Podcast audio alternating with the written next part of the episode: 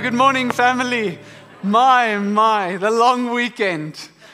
Oh, but uh, it is good. Praise God for a couple of rest days, days to take it uh, nice and easy. And I'm, and I'm glad because this morning I'm actually preaching about a topic that God has been working in my life for years. This has been years coming. And, um, and specifically this morning, it's profound that it's being preached in a time where we can slow down a bit. And my topic this morning, I'm talking about anxiety, peace, and joy. Anxiety, peace, and joy. No, this is not a series. This is one Sunday. I'm going to preach on all three of them. And last night, I'm basically done with my sermon. I'm ready this morning. And I'm, my wife is like, So, what are you, what's, what's the topic? I say, Anxiety, peace, and joy. She says, They don't, they don't go together. they don't think, yes, my love, thank you. Um, from now on, that is the point. The point this morning is that these three don't fit together.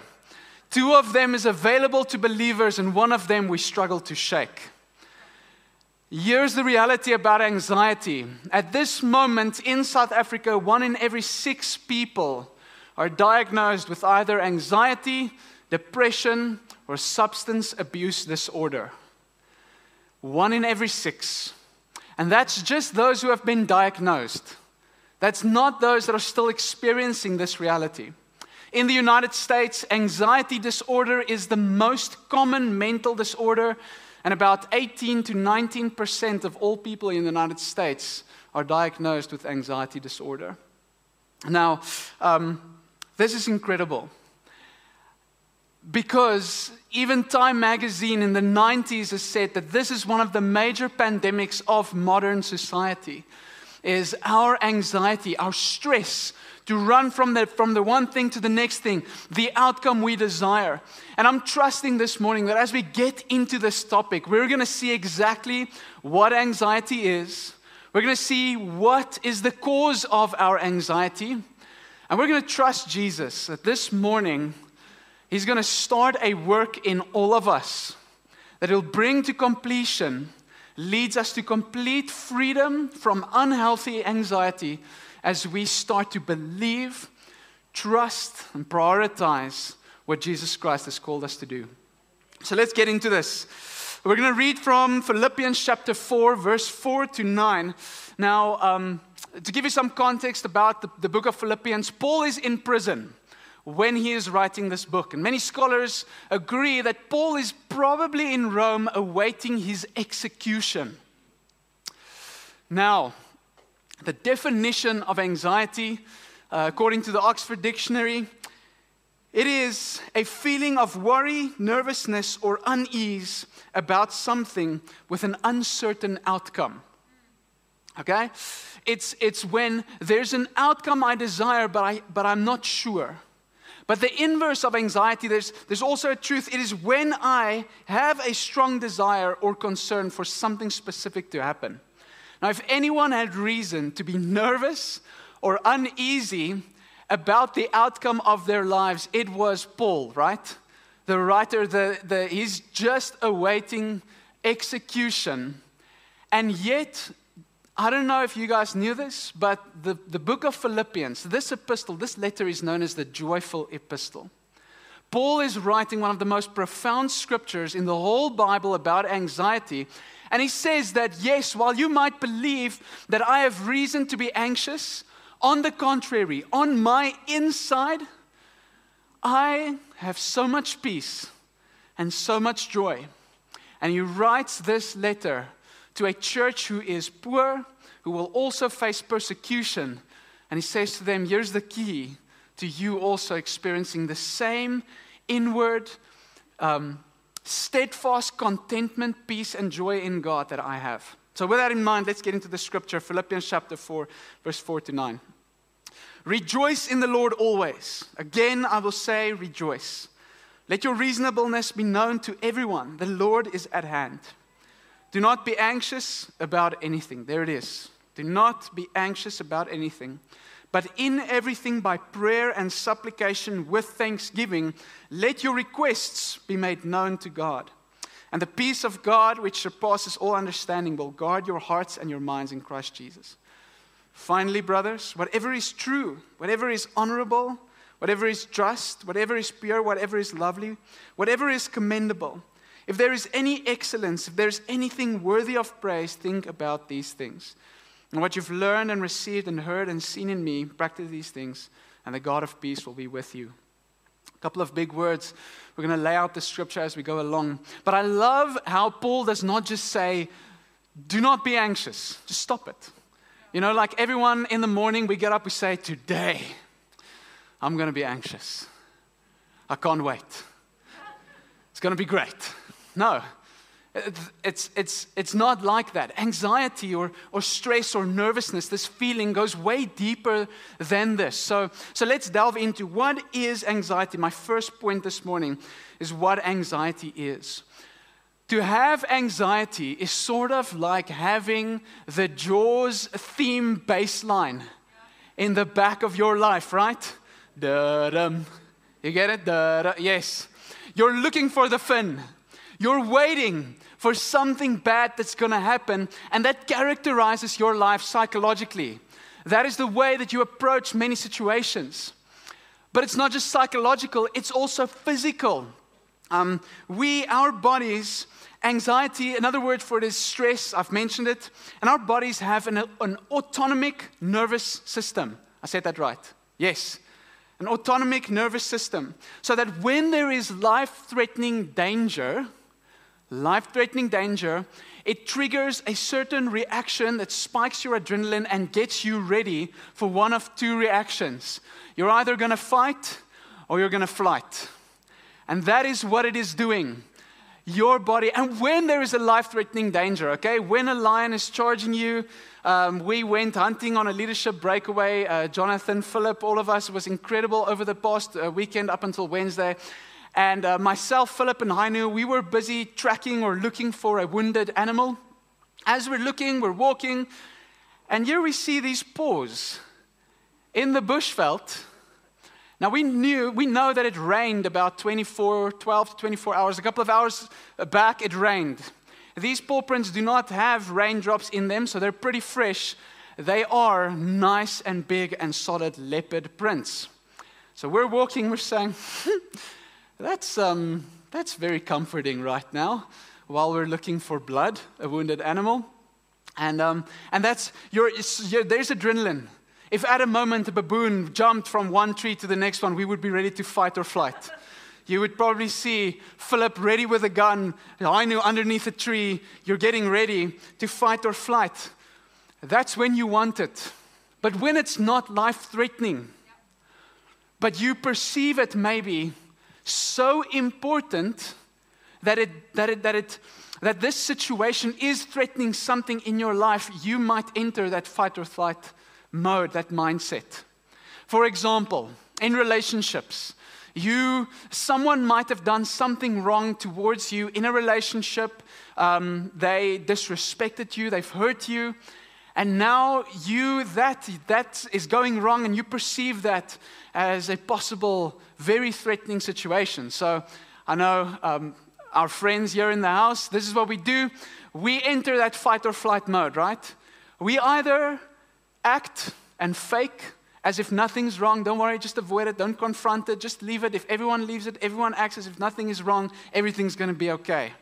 And we fake our peace, right? Or we break the peace. Hey, how dare you? We lash out, we defend, we attack, and we break the peace. We fight or flight. But neither of these is making peace actively in relationship. Or maybe you're at work and there's a certain outcome that you desire. There's a certain task that you have to do. And you know that if it's not done, then, oh man, you're to get it. And what is your boss to say? And there's, a, there's maybe a nice commission waiting for you. And if you don't get that, the quality of your life is not to pick up.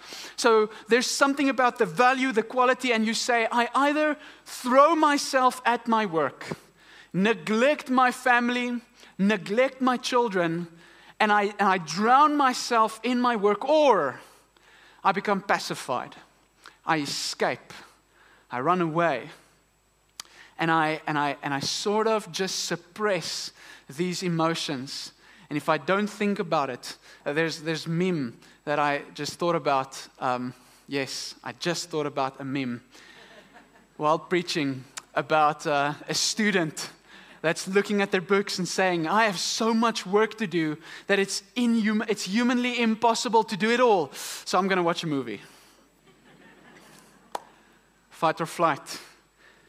Slowly but surely, by perceiving threats as life threatening or, or things, situations as life threatening, just not just threatening to my, to my being alive, but threatening to my value of life. Um, people's approval of me, we sort of trigger this emotion and we go into that state. I've spoken a little bit already about my second point, what causes it. But in this scripture, number two, the cause of our anxiety is very much in the answer that Paul gives us. Paul says, Let your requests, verse 6, be made known to God.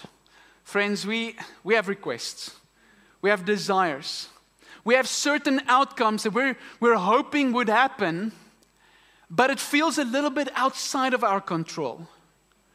And there's a very big key word to our anxiety control. When it's outside of our control. If we look at the very beginning of Scripture, okay, the fall of man, man and woman in the garden, God gives one command don't eat of this fruit. In it is the knowledge of morality, good and evil. And what was the thing that pushed them over the edge? It was the serpent saying, God knows if you eat this fruit, you will become like him. And you will gain control of your own morality. You're going to have control. And we gladly grabbed a hold of that fruit. When, when we are anxious, it is most often because there's something we desire, it's outside of our full control, and that threatens us. That is scary. Now, this morning, I'm not saying that I, I don't have sympathy for you, you're just trying to be in control. What I am saying is that maybe sometimes we even take control for sincere reasons. My own story of anxiety comes when, ever since I was a two year old boy, my parents were divorced, didn't grow up with my mom in the house, or my dad in the house. But he was a great father. He was always present as far as he could. But most of the time, I saw my dad in moments where I had to perform. So I saw him at rugby games, I saw him at athletic uh, races. I, that's when I saw him, and that was when I had to perform. And, and I remember when I was in primary school, I was the fastest kid in our district until in grade two, Zander showed up. Zander came to our school, and from grade two until grade seven, Zander and I would trade blows who would be the fastest kid. And it's not a year by year thing, it's a race by race thing. It's literally, I would show up to the track, and you wouldn't know who's going to win. We were both so equally matched that it was literally almost the teacher that was standing at the finishing line. She got to decide, okay, uh, today I like Christian more, or today. But if Zander, if I won, everyone was satisfied. Man, my, my dad was happy. Well done. Yes, you gave him a good one this time, you know, and so proud of you. But if Zander won, when Zander won, there was disappointment. There was, we need to work on your start. We need to, there's, there's, you can do better with your acceleration. You know, the top speed, you, you are not lifting your knees high enough. And so I would, oh man. And to me, it felt completely outside of my control. I couldn't, I just, I just ran the best race I could. I trained, I, but this would eat me up. I would stress so much. I would hate athletics. I grew up hating racing. I loved training, hated to race because I, I, I was conditioned from a young age that if I did not perform well enough, if I did not do something that was outside of my control, if the outcome did not favor me, I would not receive the approval that I so desperately wanted. And that threatened me. That's what caused my anxiety. Now, before I move on, I want you to consider and think what in the past couple of weeks has been the, mass, the, the, the main cause of your stress, your anxiety? Has it maybe been certain work assignments that needs to be done by a certain amount of time, and you don't know if your control is good enough to do it in time? Has it been uh, certain family things? Because, man, if there's one thing that we cannot control, it's relationships, it's other people. We maybe can try and control ourselves, we can't control other people. Maybe it's been the way that people have been treating you. What has been your main cause? What has been outside of your control? Because there is a solution to this. There is a solution. Number three. There's another scripture that talks about this um, anxiety. It's in Matthew chapter 6. It's uh, verse 24, verse 25 to 34. And it's where Jesus is talking about this incredible. He, he's, he's talking to his disciples, talking to people, and he's on the Sermon on the Mount, and he says, um, Why are you anxious? Do not be anxious. He says it six times. Do not be anxious about anything. In verse 27, he says, Who, by being anxious, can add an extra day to your life? Who can add an extra day to your life? By just being anxious. He's trying to make a point. He's trying to tell you that you're sitting here, you're alive, but you didn't control being alive. Death could come knocking at your door at any moment, and what would be your answer? You do not have that control. You might believe the illusion that you are in control of your life, but in actual reality, no matter how hard you try, God is in control whether you want to submit to it or not. And he says many things in Matthew chapter 6. And both from Philippians chapter 4 and Matthew chapter 6, we get three things that solves our anxiety. We're called to think, we're called to trust, we're called to prioritize. Number 1, think. You see in Philippians chapter 4, Paul mentioned a couple of big uh, words he said, uh, he said things like, whatever is true, whatever is pure, whatever is honorable, think about these things. You know, think, have your mind be flooded with these characteristics. Sounds like great Christian virtues, words, right? And I was thinking about these things, yo, what is true? What is honorable? What, is, what does he mean? And I did a little bit of research and I found out that every single time Paul is using these words in the Greek, he's talking about Christian doctrine. He's talking about God, the nature of God and God's character. He's talking about Jesus Christ, who he was, who he is on earth, that he died, that he rose. He's talking about sin, God's plan for salvation, reconciliation with God and relationship. He's talking about love. He's talking about mission. He's talking about lost people getting saved into Christ. That is when he, what he's talking about. He's talking about the plans of God. When he says what is true, what is honorable, what is lovely, Think about these things. That does not make a very great, very mark ad, right? Are you anxious? Stressed? Lonely? Have we got the answer for you? Where did you come from? What is the meaning of life? How do you tell right from wrong? And where do you go when you die? No, we don't like that. But that's the truth. This is what God is, this is what, what Paul says. This is what you, it's, it's got to do with your thought life. Look at Matthew chapter 6, what Jesus says. He says in verse 26, look at the birds of the air.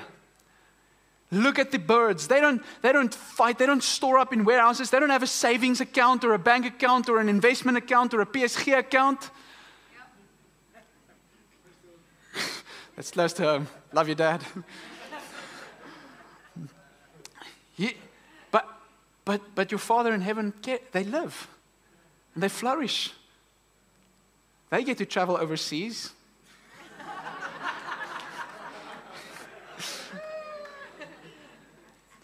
the Greek word for look at means ponder, think, consider. Consider something, change your perspective. Verse 28 says it again Consider the lilies of the field. They don't knit, they don't toil, they don't spin, they don't, they don't go to Pep or buy clothes. They, they, Zara, Woolies account. No. Yet, not even Solomon was as beautiful in his clothing as these lilies. how much more will our Heavenly Father care for you? He says, Consider these things. Consider that there is a God, an Almighty God, that knows exactly what you need. Consider, think. Jesus is saying, when you're anxious, it's because you're not thinking. You're not facing up to the reality of this situation and that it's not really that valuable in light of Him. It isn't. You're not considering, you're not thinking that if you did not get what you wanted, everything's still going to be okay. You still are saved in Christ. You're not considering, you're, you're not talking to your heart, you're listening to your heart. Listen to your heart, you know, yeah? No. Speak to your heart. When you listen to your heart, you hear the fears. What if this? Oh man, what's that person going to think? But then this is going to happen. I don't know if I can handle that. Speak to your heart. No heart, listen. Do you know who is your God? Do you know the might, the goodness from which He governs? Trust. Verse 6, Paul says, Do not be anxious, but in everything, prayer, supplication, thanksgiving, present your requests. When you present your request, you're basically saying, God, here is my greatest desire, my request, the thing I want to control, and I give it up to you. I say, Lord, this is my request, but I want what you want. And you might say, but Christian, what if God gives me what I don't want? What if I don't like what He tells me to do or what He gives me. Let me set you free. Of course, God's going to tell you stuff you don't want. Of course, God is going to give you stuff what you don't want. What's the use of Him being God if you are wise and smart enough to be Him yourself? God telling you stuff you don't want to hear is challenging you to say, Who is God in this relationship? Who is in control? Who do you trust more? Yes, he's going to tell you stuff. Sometimes that you, that you do want to do and hear, sometimes you don't want to hear it. Is he God? Is he trustworthy? I don't know. Let's look at his track record. Abraham did not want to offer up Isaac, but he went there and God provided. Moses, do you guys realize that Moses didn't want to go to Pharaoh? He didn't want to speak to the Israelites because he had a stutter. Shy and was comfortable living with his uh, father in law. Love my father in law. I can understand why. But in the end, he went. Joseph did not want to be sold into slavery. He did not want to, he didn't want to be in prison for years, decades. But in the end, he could save his whole family a whole nation today is alive because Joseph was sold into slavery. Jesus Christ, Matthew chapter 26, did not want to go to the cross, sweating blood. But he said, Father, your will, not mine. And you know, all of those people, for the rest of their existence, they will be thanking God for his plan, for his purpose. Trust. Trust the right God, and you are not him. Wonderful. Prioritize. Matthew chapter 6, we all know the scripture, verse 33. Jesus says, Seek first your control, your desires, your outcomes, your life, your value, your, your approval, my kingdom. Seek first my kingdom. I know what you need, I know what it is. I read this awesome story about Queen Elizabeth I. She once went to a small businessman. And this small businessman was not the best businessman, but she went to him, she knew him, she said, Listen, I want you to go to the New World. Uh, that was North America in that time. I want you to go and I want you to start a business there. A business for me. And he said, My business here is floundering. It's not successful, and I'm afraid if I go, then it will finally sink. It'll completely sink. These were her direct words. She looked at him and said, My dear friend, You mind my business, I'll mind your business. Instantly, Mang's anxiety, fear left him. Why? Because you're someone with close to infinite influence, infinite resources. And they say, I'll take care of your business if you take care of my business. How good a God do we have who does not just say, I'll first only take care of your business once you start considering my business. No. Here's the incredible thing about our God. We, when we do not believe in God, when we, before we come to Jesus Christ, we have one enemy in this life. And his name is Jesus. God is our enemy. He's an incredible enemy. Tries to save every single person that hates him. Tries to save every single person who would not come to him. What an incredible adversary to have. And then, when we come to him, he says, I've been minding your business your entire life. Before the foundation of the world was laid, I called you. You are mine. I loved you, and I died for you, that you may know me, receive my peace and joy. And Paul in verse 9 says, What you have learned, received, and heard and seen in me. An earlier place he says, I have, I have imitated Christ. As, as I imitate Christ, will you continue prioritizing becoming like Jesus Christ? Seeking his kingdom? Because then you will realize it's not just the peace of God that will be with you, it is the God of peace. This morning, you want peace and joy? You need to realize it's not just a feeling, it's not just a characteristic, it's not just a gift, it's a person. Jesus Christ, Prince of Peace. And when you enter into relationship with Jesus Christ, you come near to Him and you say, Lord, this is my requests. This is what I've been trusting you for. This is my past. This is my, this is my Father. I've been longing for His approval forever. And even when I get it, it's not enough. I'm still empty. You realize. You realize the love from which Jesus Christ governs your life in this world. This morning, I have one call, one desire. And that is to encourage this whole family. And I want us to take a moment to pray together. I want to encourage this whole family. Will you trust Jesus Christ? You commit to filling your life, your mind, and your heart with what is true, what is honorable, and what is pure? And you may learn to realize that you can trust the God of peace, the God of joy, and you might stand rejoicing and thanking Him for the rest of your life that you chose His will. So here's what I want us to do. If this morning, if this morning, can we, can we all close our eyes maybe? Let's close our eyes. Let's honor the response here. I am going to ask you um, to respond in a way that I can see you and that the people around you can see you because right now we want to love you we want to minister to you that you will receive peace and joy. So if this morning there is something that you know there's an unhealthy anxiety or stress that you have about something, you're really trusting God for, and you cannot help but shake the stress. We want to pray with you. Will you stand up so that we can pray with you? Here we go.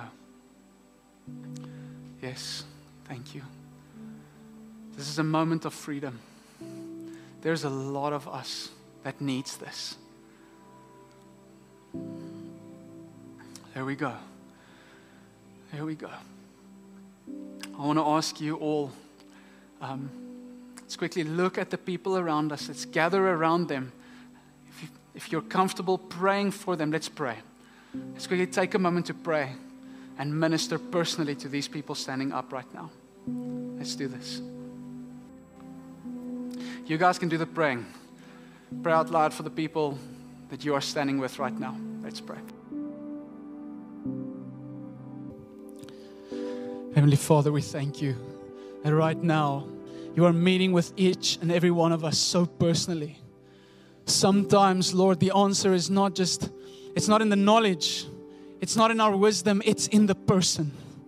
Sometimes, Lord, you call us to not just try and find the answers in a book or in, in knowing the right thing, but Father, just coming to the right person.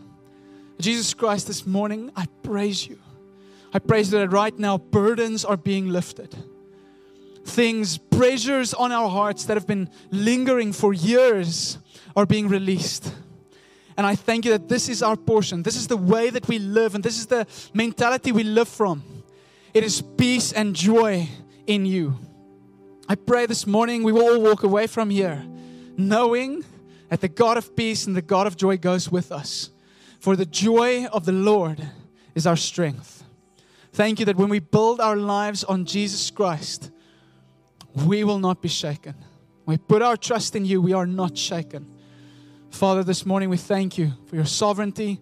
Thank you that you are trustworthy God. We honor you for the good work that you do here. We praise you in Jesus' name. Amen. Amen.